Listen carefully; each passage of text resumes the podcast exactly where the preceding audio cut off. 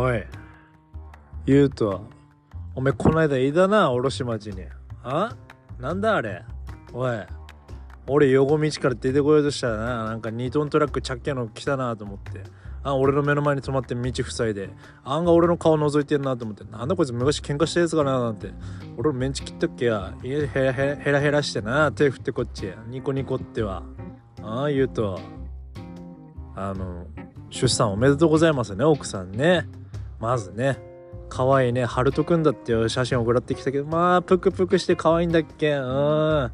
まずね頑張って働いてね稼いで子供のことね子供と奥さんのことね養ってね行ってね頑張ってもらえればなーなんて思いますね、うん、まあ来月あたり子供をさらいに行くからよ。ちょっと覚悟しといてよ。こんな感じですね。おはようございます皆さん。えー、本日12月1日ですね。12月入りましたね。もう今年も1ヶ月ですよあと。皆さんやり残したことないですか？私はですねあの今年は女遊びって女遊びが何もできなかったんでね年内最後にすげえ花火打ち上げたいななんて思ってる次第でございます。こんな感じでですね。まあこういうキャラだからよ。ちょっとみんな分かってる人分かってると思うけど。え余計なこと言うやつ。いいえこいつなんか冗談とか言ってっけど。本当にこういうやつだからあいつはとか。めそんなこと言ってやつマジ覚えてるよ本当に。おめえ聞いてっか純也本当に。おめえやめろなそういうこと言うのな。ああ本当に。そういうやつじゃねえって言っとけ周り。なお前の結構そういう発言の影響力って結構すげえからすぐなんかいい噂も悪い噂も回んだからよ。ちょっとそこら辺考えろな。うん。ですね。えー、っとね。ちょっとオープニングトークがねちょろちょろってあるんですけどちょっとねこれ実は問い合わせも多くて先日ねあのあの大和商時代の同級生のゆきえちゃんなんかからもねちょっとこれについて聞きたいんですけどって言われてたことがあってまあ俺もなんであえてそこに触れてなかったのかっていうのがあるんですけどまあえっ、ー、とよくね問い合わせで多かったのがあ俺の兄弟について何人のかとかなんか兄弟についてのエピソード語ってくださいって来たんですけどまあこれちょっとねいろんな事情があってね兄弟のことっつうのは俺ちょっとあんまり話したくないんですよね。そう俺が唯一答えられない質問だべなっていう感じなんでちょっと申し訳ないんですけど俺の兄弟に関してはあのラジオではちょっと言いたくないんで個別に気になる方は聞いてくださいって感じですね。うん。まあそその時は全然言えんだけど、まあ、ちょっとあんまこういう場では喋れないなーなんていうケンちゃんもいる次第でございます。うん。でさなんかそのゆきえちゃんの DM でやり取りしてびっくりしたんだけどさ俺が大和幼稚園時代の年中の担任してたさてるみ先生って人がさね本当お世話になった先生で言ったらねうちの兄貴もねまあ兄弟の話になっちゃったけどうちの兄貴もね大和幼稚園時代ねそのてるみ先生が担任だったのね。兄貴は年長の時って言ってたかなそう。ねでなんかゆきえちゃんの息子たちが通ってる幼稚園に今てるみ先生がいるらしくて副園長先生になっててねもう大出世だっちゃね。でてるみ先生に聞いてくれたんだってね俺のこと知ってるかって。したらもう全然もうそんな何年前だって俺幼稚園児なんて5歳の頃だっぺ？言ったらもう29年前とかさそんぐらい前の話30年ぐらい前の話だよな。なのにさね中倉の県営住宅に住んでたケンジ君でしょ？とかってもうしっかり覚えてたらしくて、ちょっとこの話は感動したね。てるみ先生ねちょっと俺も近々ねあのテレどこの幼稚園に通ってるっつうのはねちょっとゆきえちゃんの子供通ってからしょ俺も言えないんだけど。ちょっとね俺も近々幼稚園なんかに顔出してね不審者来たなんつってね警察だの機動隊だのいっぱい来てね、うん、やり合ってやつこの野郎って感じでね。はいお礼参りしに行きますんでねちょっと覚悟しといてくださいね。こんな感じですね。はいはいはい。いやでもテレビ先生嬉しかったです。なんかゆきえちゃん今度ねまた会ったらなんかケンジもすごい喜んでたよっていうのは伝えといてくださいね。まあ俺俺のね今の見た目とかもあっからさやっぱその幼稚園なんかには簡単に顔出せねえけどすぐ反射だっつって通報入っから、うん、まずねちょっといろいろそういう事情もあって顔は出せないんですけどもまあよろしく言っといてくださいとこういうなふざけたラジオなんかもやってっからなんつって、ね、よかったらてるみ先生にもこのラジオのこと紹介しといてよ。うん。ああケンジ君やっぱ当時もバカだったけどさらに磨きかかったななんて言われちゃってね。ぶち殺すこの野郎って話だね。そんなことないですよ。てるみ先生今でも俺大好きな先生ですからね、うん、まあそんなことがあったっていう話。あいやいやいや。んでね今日も早速ですね。あ届いてるメールとかねたくさん消化していかねえと終わんないよケンちゃんなんてね言われてる次第でございますんでやっていきたいなって思います。はいそれでは1通目の、えー、メールですね。答えていきましょう。えーとペンネームお邪魔女ドレミさん。お大きな声でピリカピララってか。やらせんな女の。でね。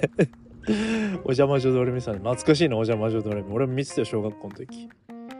えー、女性です。渡辺さんが今働いてる会社は今でもドライバー募集してますか？なんだいドライバーやりたいのかい？なんだ俺が手取り足取り教えてあげるから。あ？女の子かい。うん。俺の横助手席さ座ってうん？教えてあげるから。うん。であんなことやこんなことまでねしちゃってねおすげえお前こんなになってっぺやなんつってね。ああ渡辺さんもっといろいろ教えてなんてね。そんな感じでですね。はい今日も親父ギャグ全開でやっていきたいと思います。はい。ごめんね。あのこれ真剣な悩みだったらねこんなに風に茶化しやがってこの野郎なんて思われてたらね大変なことになるからね。お邪魔女ドレミさんね、うん、あのいや女性でもあのドライバー随時募集してますよ、うん。トラック足りなくなったらトラック買ってけっから、うん、大丈夫だ。女性には優しいから、うん、全然あのもし本当にドライバー希望っていうのであれば別個に DM くださいね。うん。あの全然募集してますから。じゃあ割と人間関係もいいしね。なんかうぜえやつはどんどんやめてったしやめさせてったし、うん、今割といいんじゃねえかな。まあちょっとあべこまあいいやあべこは。そうだね、うん、全然なんかないよ今。何も。みんな仲良くやってるし。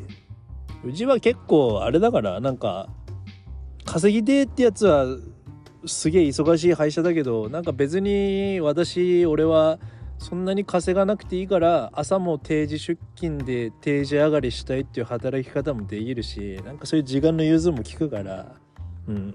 しこたま稼ぎでっていうのであればしこたま稼ぐようなやり方もあるしさ。まあそんな感じなんでね融通聞くとは思います。ただ休みはちょっと少ないねうちはね。基本日曜日だけだしさ。まあそこだけあれはうん考えてもらえればなぁと思いますけど。でも女性ドライバーもいますからね。うん。全然全然大丈夫ですよ。よかったら DM くださいね。いやね。うん2通目いきましょう。えーとじゃあ2件目がえーペンネームマシュマロさん。おマシュマロって前来たっちゃね。同じマシュマロがや。いいんだな。えーと前回声ファンのくだりいじっていただいてありがとうございました。普通にファンになりました。あ嬉しいですね。いじった回があるねこういうこと言われるとね。あと歴代のペットの話すごく感動しました。普通にもらい泣きしました。渡辺さんはペットを大事にされて愛情もあり本当に心の優しい人なんだなって思いました。普通に好きになりました。これからも応援してます。見たかおめえら。あ？これが俺の実力だ。あもらい泣きなんかしちゃってるってよ。えー、いや君からもらい泣き。なんつってね。やばいよケンちゃん。もう今月で34だよ俺。ん一児の父としてね頑張ってる次第でございます。質問どこまで読んだんだっけ？ああもう読んだのか全部。だから俺ね嬉しいっちゃね。本当にもらい泣きなんかしてるなんつってね。ああおめえら聞いたかこれ。こうやってな。俺の本当の人間性に触れてな。女性リスナーバンバン食ってっちゃうからよ。あまずマシュマロおめえは一回個別に DM 汚せんな。俺が一から可愛がってやっから。大人の恋愛っつうの教えてあげっからよ。まず一回 DM 汚せな。ああですねなんかねたまに思うんだこういうくだりやってる時にさ、まあ、本当に俺なんか34にもなって何やってんだろう何言ってんだろうなみたいなさ。本当に思うよね。自分でもマジで思うよ。マジお前やべえからみたいなさ。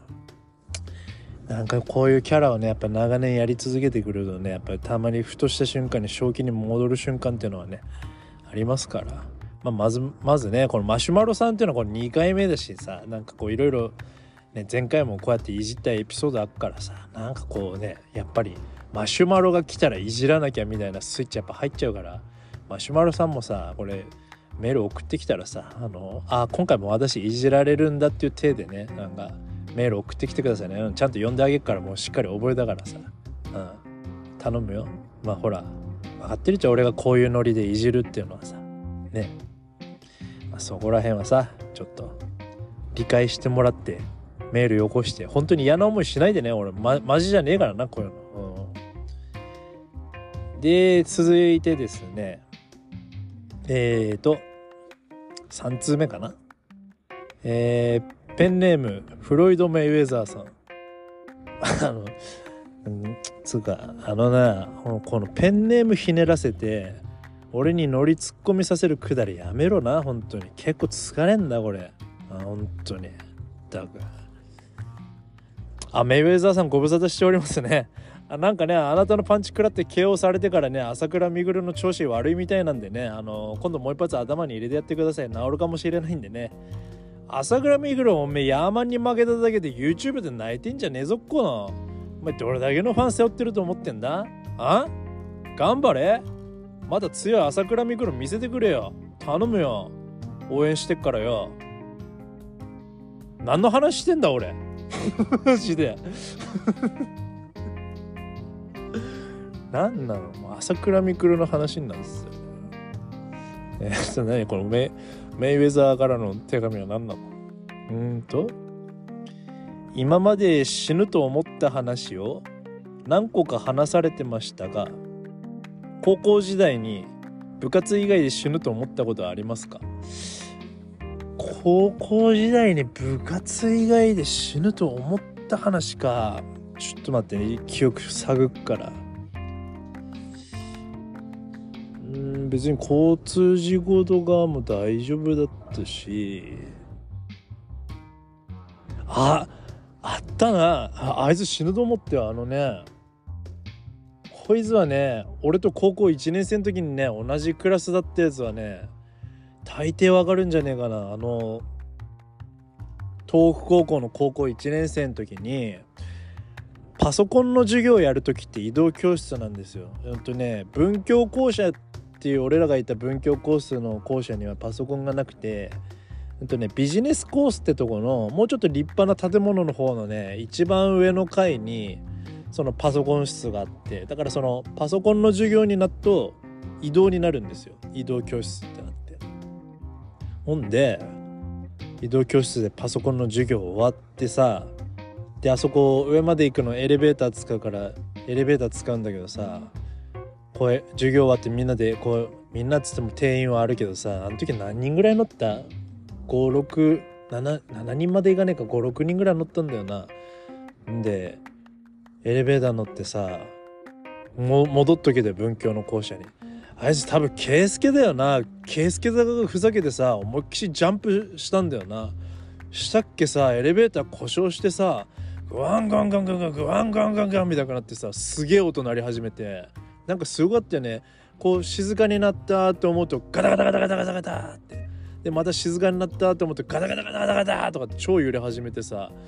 で俺らエレベーターの中閉じ込められてね。ずっとその揺れの中さなんか閉じ込められて「え？え？ー、これやべえやべえよ」とかなってさでその時さあの同じクラスにさあの塩釜から通ってた大森ってやついたんだよね。そう。あいつもなんか、まあ、悪いやつじゃねえんだ大森は。結構面白いし高校3年の時も同じクラスだったけど結構いいやつだったしただなんかちょっとねこう不良キャラでもないけどちょっとこうやんちゃしてるキャラなのかなみたいに匂わせてるような感じのやつでさちょっと普段生きったりとかするところも結構見せるような感じのやつだったからさなんかその普段しゃしゃってる大森がさ相当ビビったんだろうね。これあのエレベーターの中にいたやつ覚えてるよね。あいつなんかいきなりさ普段なんかちょっと不良キャラキャラ気取気取ってたくせにさいきなりそのエレベーターグワングワンってなり始めた瞬間テンパりすぎてさエレベーターの中から携帯でお母さんに電話し始めてさ「お母さんお母さん」とかって言って。こいついきなしマザコンじゃねえかよとかってなったもんなあの時な。あーでも面白かったなお母さんに電話し始めて初めてさ。あれは洗ったね。でもなんかあれ後々聞いたらちゃんと母ちゃんに電話したと大森の母ちゃんちゃんとあれ職員室だから東北語に電話したんだってね。あの息子がエレベーターの中に閉じ込められてる。っつってねあれ普段なマザコンだったらそんなに粋になってな本当にな。大森も懐かしいね。そう。でねなんか先生数人助けに来たんだよね。なんか無理やりドアこじ開けてさ5人ともなんとかねそこから脱出してさでもあれ確かさあのエレベーター最後に降りるのが俺だったんだよな。で俺降りた瞬間ドア閉じてさエレベーター落ってったもんね。俺覚えてるよ。まあそんなすげえスピードでね落ってったとかじゃねえけどさ本当に俺降りた瞬間にね下下がってってあいつも間一髪だったな。ケイスケやめろなああいうさただでさやっぱ柔道部でヘビー級なんだからよ。あそういう人がやっぱジャンプとかするようなエレベーターじゃねえんだからよ。あれ本当に死ぬかと思って。下手したら全員死んでたよマジで。ん。そんなことあったよね。エレベーターの中閉じ込められて死にそうになったっつうの。あったしねそんなことも。うん。こんな感じかな。死にそう。あとなんかあったよ死に死にそうになったこと。死にそうになったことはでもそんぐらいかな。今思い出せる範囲だとね。またなんか思い出したらなんか言いますよ。うん。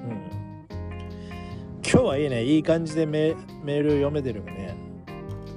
えー、次。メイウェザーの次ですね。はい。次のメール。えーペンネームシルベスタ・スタローン。エイドリアンやめろこういうくだりやらせんの。なもう絶対乗らなきゃいけねえじゃん俺だってよ。ペンネームひならせんのなしだ。もうほんとやめろ疲れんだ。して俺もこういうラジオ撮ってる時一応人目気にしながらやってっからよ。なんかなんかあのドライバー一人でニヤニヤしてとかさ。なんかまああの入れ墨入ったドライバーなんかわなんかニヤニヤ笑いながら運転してやっぱりあれ絶対シャブなんかやってんだなんて言われたらやべえからよマジでよ。勘弁してくれよマジで。でなんだっけこのシルベスタ・スタローンのメールは？えーとですね。はじめまして。私は脇がで悩んでいます。あと顎もしゃくれてます。どうしたらいいでしょうか。脇が兼しゃくれアドバイザーの渡辺さん何かアドバイスをお願いします。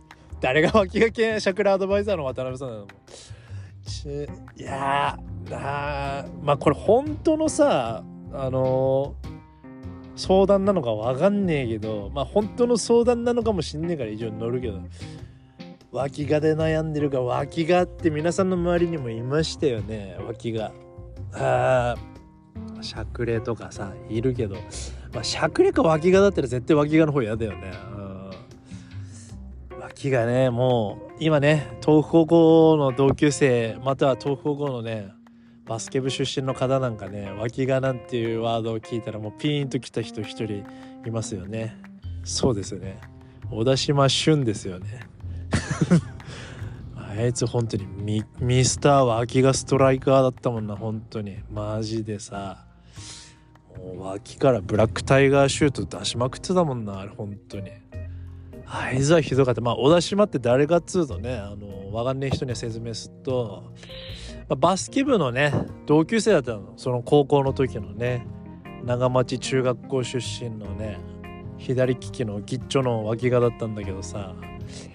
まあ、ギッチョで左側だけ脇がだったらいいんだけどもやっぱり漏れなく両方脇がだったもんなあいつは。あいつはなんかさあいつキモいよ。あいつって本当にさなんか長町中学校のさあの同級生の星とか小田島とかあの長中の同級生はなんかちょっとやっぱりあれだよポンコツ多かったよな一個上にさあんなに素晴らしい水沢キャプテンっていう俺らのね一個上の代の東北高校のキャプテンね長町中学校出身のあんなにさ人格的にも素晴らしくてバスケうまくてイケメンでっていうさあのキャプテンいたのにさなんか俺らの代の長中2人ほんと外れだったもんな。でそう。で脇ががいてさこいつもいろんなエピソードある。こいつのエピソード結構語れること多いな。ほんのね小田島ってとんでもねマザコン野郎がいて俺これ冗談でマザコンって言ってるわけじゃねえ。本当にこいつマザコンだからね。マジで。ああ。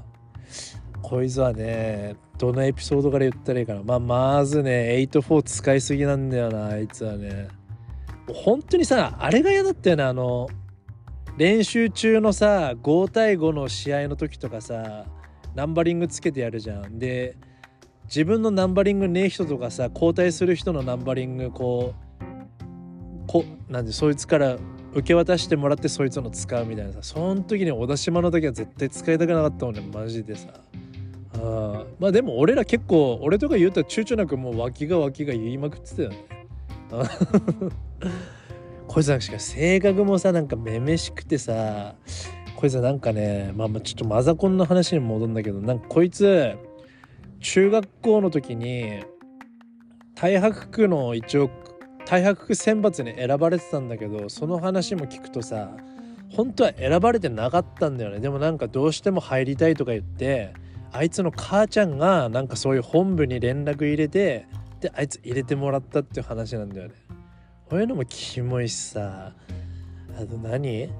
脇脇がのエピソード脇がつうかもう脇がはいいんだけど。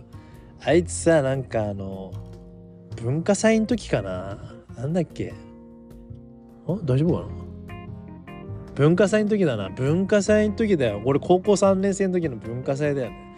文化祭っていうのは基本バスケ部って参加できないんだよね。あの毎年文化祭の時期にかぶって大会か遠征かなんかかぶるからバスケ部っていうのは毎年1年生2年生の頃っつうのはあの参加できないんだけど高校3年の部活引退した後だとねやっと最後文化祭参加できるんだけどさあの高校3年生の時のさ文化祭の前だよなあのなんか準備してる時にさなんかあいつ機嫌良かったのが普通に俺らの前でさ俺らのグループの前でシャシャってさなんか「あ俺明日文化祭だけどバイト入ってっから休むから」なんてヘラヘラしてんの見てさ俺らマジでイライラッとしてさ「あなんなのこいつ」とか思ってさちょうどその前その場に山本先生いたからさ俺ら全員でさマジで「山本先生山本先生こいつなんか明日バイトあるから」っつってなんか文化祭休むとかっつってるっすよとかっつったらさ山本先生も結構あんな普段優しい先生なのに結構目の色変わってさ「え？何?」みたいな感じになって。ちょうど多分当時小田島の担任だったんだよな山本先生もね。でその話本当かよみたいな感じになって。そしたらなんか小田島がさめちゃめちゃふてくされてさマジ言うなしそういうのとかっていう感じで来たからさ何やおめえこの野郎。ぶん殴ってやっからおめえちょっと声なんつったっけさあいつビビり散らかして結局来なくてさ。結局次の日ふてくされたまま文化祭来たもんなあいつざまみろって思ったら本当に。ああいつは本当嫌いだったな私も。本当に嫌いだった。あの性格からもう全部めめしくてさこいつ大人になってからも小田島のエピソードあってさ。あの これ結構女子も聞いたり引く話でマジで聞いてほしいんだけどさ。俺がねあのアパレルの会社で働いてる時にこのアパレルの会社でうんとねウッドベルって会社で俺が働いてたの。そのウッドベルが何店舗かこう経営してんのよ。なんかねお店の名前で言っちゃうとね当時あった店舗だとキングスってショップとブラックストアってショップとあとプリビレッジ仙台っていうショップとヘイトってショップか。あと先日も話したワイヤットってショップあって5店舗あったんだよね。そうそうそう。で俺その日はねあのキングスに入ってたえーと、バイトの子が休みだから事務所スタッフの俺がヘルプでその日はお店に立つことになっててさ。たまたまキングスにいたらさ。キングスっていうのはあのキャップ専門店なんだよね。本当にニューエラーとかああいう帽子しか置いてない店で。俺キングスに立ってたらさあいつがさ彼女連れてきたんだよね。あいつは俺が働いてるってこと知らねえでお店に来たんだよね。だから「お脅しまじゃん」ってなってそしたら向こうも「おケンジじゃん」みたいになってえここで働いてんだみたいな感じでさそしたらあいつの彼女その時連れてきた彼女も結構可愛いんだっけ？めんこい彼女でさ本当に綺麗な子で。でなんか「あどうもこんにちは」なんてすごい礼儀正しい子でさ俺も普通に言ったら「あんなお前随分なんか礼儀正しくていい女の子を彼女にしたね」なんて話しててさ。いやそそれほどでもみたいな気持ち悪い感じでなんか出しててさ。相変わらずこいつは気持ち悪い脇が野郎だななんて思って聞いてたんだけどさ。こっからが結構ドン引きする話でさ。でなんか普通にさ「いや彼女の誕生日プレゼントなんかいいのないかなって思って街ブラブラしてたんだよねとかって言ってたからさ。何キャップ屋さんに来るってことは彼女さん帽子とか興味あるんですか？なんて俺も話しかけたらあ全然普段キャップとかもかぶるしこういうキャップとかも好きなんでとかって話してたからなんで私もおめえプレゼントしてやったらいっちゃうっつって話してたんだけどさ。したっけこいつさ彼女いる前でだよ。彼女いる前で俺に何て言ってきたと思う？ひそひそ話でもない普通に彼女に聞こえる声でさ「ねえケンジさちょっと割引してくんない?」とかつって「いやいやいやお前さ」って彼女にプレゼントするもの何割引してって。しかも彼女の目の前でそんなこと言ってたよ。本当にね俺その場その場にいたさ彼女に言ってやったもんね。いやマジさなくないって。彼氏彼氏にさこんなこと言われてショックじゃないって言って「あーうん」とかって言っててさ。ね自分の誕生日プレゼント割引してくんないとかってさ俺あなたの立場だったらすごい嫌だけどねとか俺なんか結構キレ気味に言ったんでなんかその彼女さんがかわいそうでね。言ってやったんだよ。そうそう。何割引してくださいって。お前バカじゃねえのって。お前だったらなってまだお前が何も言わずただただ彼女にプレゼントしたいっていう気持ちだけでじゃあケンジこれ買うわと彼女のためにって言うんだったらそういう純粋無垢な気持ちで言ってんだったら俺もじゃあいいよ10%引きとかにしてあげっからねとかって大事にあのかぶってけさいねなんつってそんな感じでさ送り出せたもののさあいつなんか自分からさねえちょっとケンジの力でさ割引してくんないとかって。あして気持ち悪いやなあいつ。本当に1から100まで気持ち悪い野郎だなと思ってさ。したっけまた私もふてくされてさ店からいなくなってさ。あいつとはあれっきり会ってねえもんな本当に。今頃どこで脇がで生活してんだろうなあいつ。まああいつはあの彼女とは絶対別れだべな。うん。だって彼女超悲しそうな顔してたもん超かわいそうだったよね。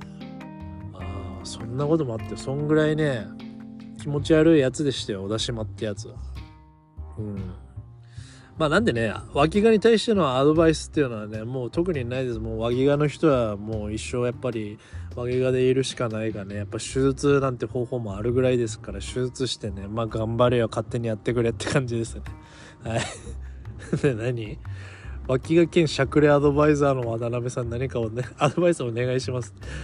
顎しゃぐれてんのはしゃあねえべ。こいつはなんかもうそういう整形手術とかあんのかわかんねえけどさなんかでもまあなんかあの人志松本の滑らない話で見たけどなんか宮川大輔の姉ちゃんが結構顎しゃぐれててでなんかこう顎矯正するなんかあるんだってね顎に当てる超強力なゴムみたいなのがさなんかそういうのもあるみたいですよ。うん。でもなんか俺的にはさ俺の周りでだけだけど顎しゃぐれてる人ってなんか性格いい人結構多いんだよね。そう。典型的な例で言えばってあるだろう。それこそさあの東北高校の1年生の時同じクラスだった。みみわちゃんとかも同じクラスだったけど同じクラスだってさあの奥のちえりちゃんだっけ？ちちえみちゃんだっけ？ちちえりちゃんだったと思うけどあのちえりちゃんなんかもねちょっと顎しゃぐれてたけどすげえいい子だったもんね。見た目すげえ派手なんだけどあの子なんかねやっぱり見た目超ギャルだったけどさなんか喋っても本当に物腰柔らかいしすごい優しいしね。うん。ちえちゃんもいい子だったね。今何してんだかね。結婚とかしたのかわかんないけど。ちえりちゃんって思い出した。みんな知ってるこの高校の同級生のちえりちゃんの妹ってあの月曜から夜更かしによく出るフェフネーってわかる。顎しゃぐれで。そうフェフネーの姉ちゃんなんだよねちえりちゃんが。これ本当の話だから。そう聞いた人びっくりするでしょ。フェフネー知ってる人。そうフェフネーの姉ちゃんがちえりちゃんなんだよね。そうそうそうそう。そんな話もありますよ。すげえ顔に出るもんねフェフネーとやっぱちえりちゃんほんと兄弟だなって感じだもんね。なんかあの派手な化粧な感じとかもすげえ似てるし。でもやっぱ姉ちゃんの方がちょっと落ち着いてるかな、ね、姉ちゃんも割とこうわんわんぱくじゃねえけどこうなんかはしゃぎたいはしゃぐみたいなキャラだったけどねえ。やっぱりそこは1年の時のクラスのボスの横美輪さんにねやっぱおめえ女ならちょっと黙ってろ俺の私の言うことをちゃんと聞いとけよなんつってねやっぱ力でねじ伏せてたみたいだからね。やっぱそこら辺のパワーバランスは美和ちゃんの方があったのかもね。ですね。美和ちゃんもねなんかね今お子さんなんかもねすごい可愛い感じでたまにねインスタなんかでね DM でやり取りしてますけど元気そうで何よりですねうんうんまあそんな感じですね。しゃくれに関してのアドバイスもなんか、ログに何もできなかったけど、今何分喋った？あ、30分ちょうどですね。いい尺ですね。まあ、そんな感じでね、今日のラジオも終わりたいと思います。まずね、言うとね、この間ありがとうね、わざわざね、俺んとこまで来てね、あの、2個で手振ってくれて、ちょっと言うと痩せたね。苦労してんだなって思ったけど、あの、あんまり稼げねえようだったら、うちの会社来てない、しこたまな、働いて、あの、稼ぐって方法もあるからね、よかったらね、うちの会社ね、あの、さっきの誰さんだかっつうのも、うちにドライバー募集してますかなんて問い合わせあったけどさ、よかったら一緒に面接来てさ、ね、しこたま俺がしんごいでやっから、ちょっと覚悟しとけよっていう話でね、今日は終わりたいと思います。えー、それでは皆さんね、12月ですね、もう今月もですね、あと1ヶ月あるかないかってとこですのでね本当にねあの師走っていうのは毎年自己追いですからね。まず自分とは関係ないよなんてね思ってると本当に自分が被害食らうなんてことね全然ありますから。まず皆さん本当にね気をつけてねあのー、いい年を過ごせればななんて思いますのでね。よろしくお願いいたします、えー、それではまた。